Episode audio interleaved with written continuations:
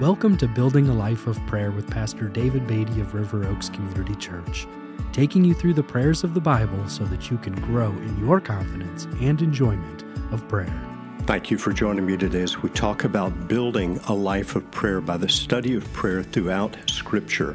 We're continuing today in Psalm 119. Psalm 119 is the longest chapter in the Bible and the theme of this remarkable psalm is God's Word. Psalm 119 is a great psalm for teaching us how to pray. Many of its verses are in the form of prayers already, and many other verses can easily be formed into prayer. I'm going to read today verses 73 through 80. This section is headed by the Hebrew letter Yod. Your hands have made and fashioned me. Give me understanding that I may learn your commandments. Those who fear you shall see me and rejoice, because I have hoped in your word.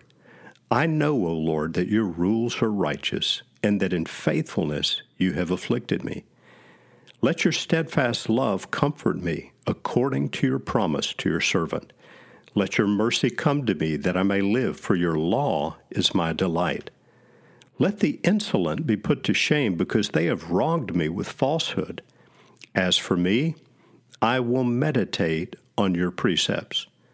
Let those who fear you turn to me, that they may know your testimonies. May my heart be blameless in your statutes, that I may not be put to shame. This section begins with the psalm writer stressing that God is creator. Your hands have made me and fashioned me. This is a wonderful way to start a time of prayer by acknowledging that God is our maker. He is our creator, is the one who has created us and gives us life and sustains us. He can do all things in us and for us. So the psalm writer prays, You've made me and fashioned me. Give me understanding that I may learn your commandments. This is a common request in Psalm 119 for understanding of God's word. The psalm writer was apparently suffering affliction, as we note in verse 75, when he says to the Lord, In faithfulness you have afflicted me. But he appeals to God this way in verse 76 Let your steadfast love comfort me according to your promise to your servant. The words steadfast love translate the Hebrew word hesed, which refers to God's loyal love, his covenant love for his people. In verse 77, the psalmist writes, Let your mercy come to me, that I may live, for your law is my delight.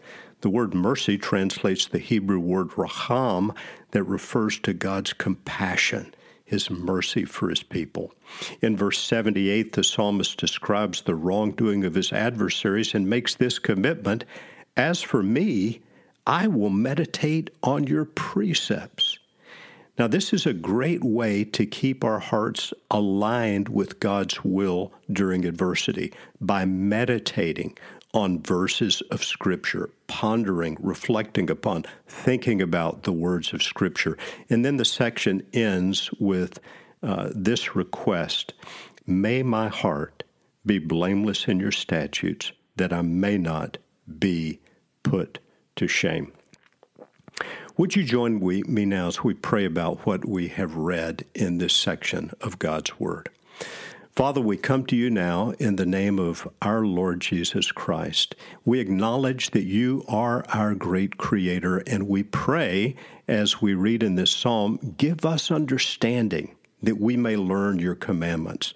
Lord, despite what we are facing today or may face in the future, May we draw upon your Hesed, your loyal love, your steadfast love, and your mercy for us. May we meditate on your word and would you please make us blameless in your statutes for the honor of your name?